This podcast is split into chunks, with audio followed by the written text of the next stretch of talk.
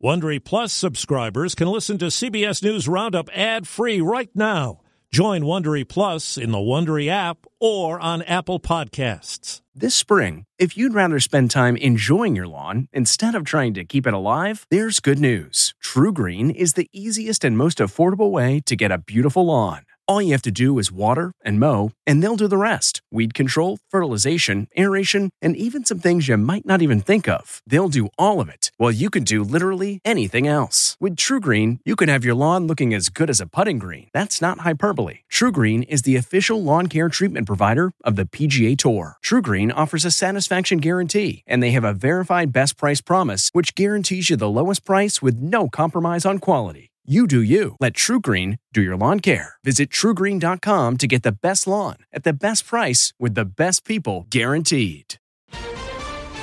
Back to business. I'm excited about it. We are thrilled.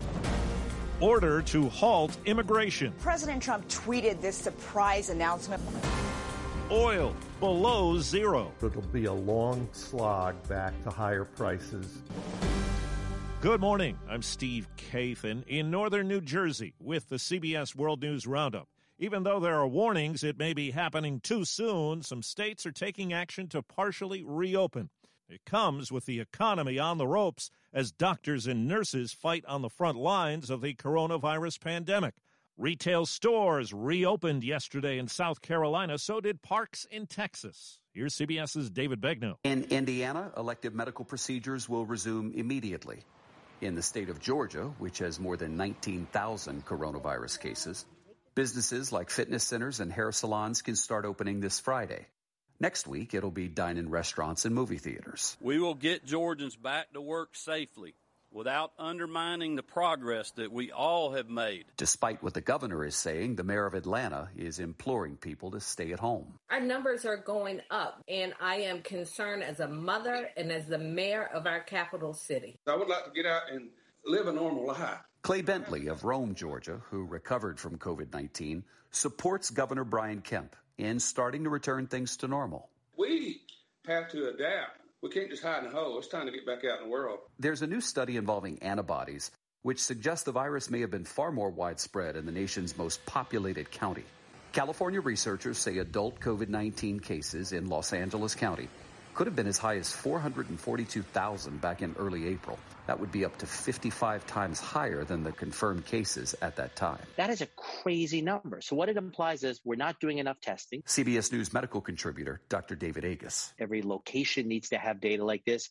And this is one of the underpinnings of making a decision if you're a governor do we let people out of the stay at home rules? Boeing is putting 27,000 people back to work this week building passenger jets in the Seattle area.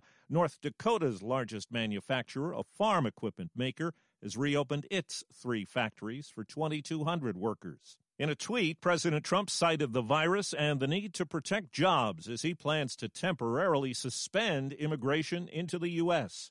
CBS News White House correspondent Weijia Jiang. CBS News has learned that the administration has been working on executive action for several weeks.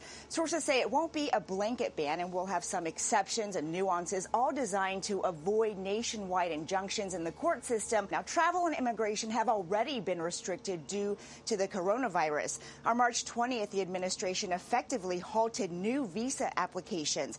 And President Trump has repeatedly praised his decision to ban travel from China and Europe, and both the northern and southern border have been closed to all non essential travel. Several big questions are still looming this morning, like how is this going to impact green card holders? How long is the ban going to last? And whether the president even has the constitutional authority to carry it out. And about a new rescue bill still being finalized in Washington, there's word it will likely include 310 billion for the Paycheck Protection Program, 60 billion for rural and minority-led businesses, 75 billion for hospitals, and $25 billion for COVID testing. Health experts do warn there is not enough widespread testing now, and that could be a factor if the problem persists and the virus rebounds again in the summer or fall.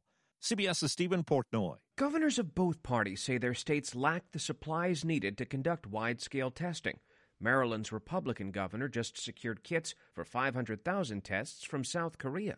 But President Trump said Larry Hogan didn't need to do that. No, I don't think he needed to go to South Korea. I think he needed to get a little knowledge would have been helpful. Mr. Trump and his aides claim Hogan was unaware that the federal labs in Maryland would offer assistance.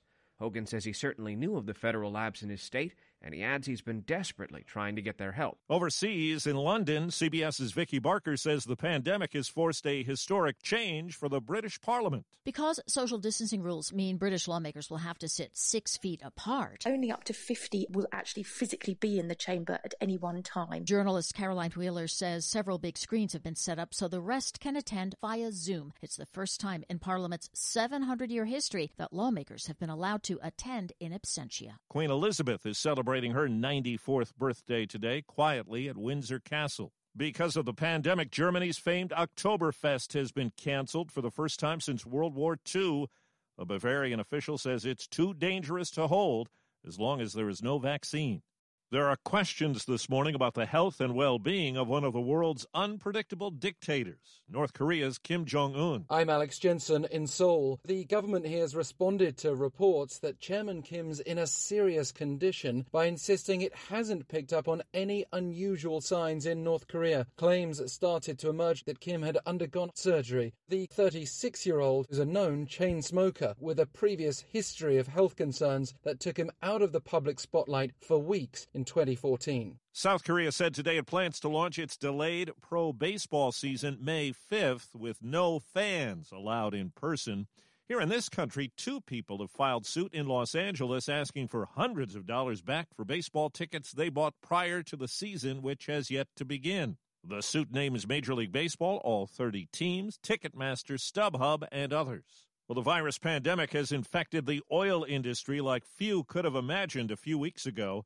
The price of crude fell below zero for the first time as storage capacity runs close to full with demand so low. We're actually using about as much gasoline as we used in March 1968. Industry analyst Tom Kloza. These are unprecedented price moves, but it'll be a long slog back to higher prices, and it'll be bad news for most people in the shale producing regions of the United States. At least three people are dead after suspected tornadoes rolled through parts of the deep south late Sunday and early yesterday. A man in Alabama died when his mobile home flipped over.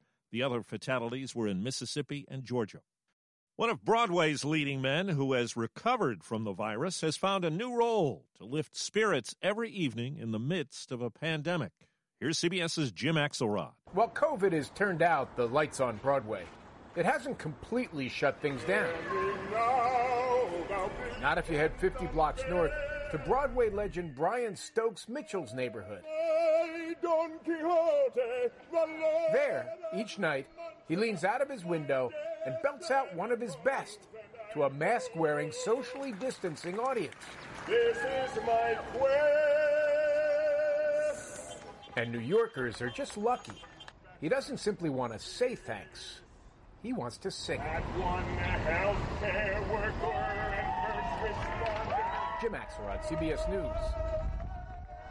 And that's the World News Roundup for Tuesday. I'm Steve Kathan, CBS News. If you like CBS News Roundup, you can listen early and ad-free right now by joining Wondery Plus in the Wondery app or on Apple Podcasts. Prime members can listen ad-free on Amazon Music. Before you go, tell us about yourself by filling out a short survey at wondery.com/survey. A story of betrayal you would struggle to believe if it wasn't true. Listen to Blood is Thicker: The Hargan Family Killings wherever you get your podcasts. Hi, this is Jill Schlesinger, CBS News business analyst, certified financial planner, and host of the Money Watch podcast. This is the show where your money is not scary. It is a show that's all about you. It's your questions that make it possible for me to provide unconventional and entertaining insights on your money, and maybe more importantly, on your life. Follow Money Watch wherever you get your podcasts. You can listen ad free on the Amazon Music or Wondery app.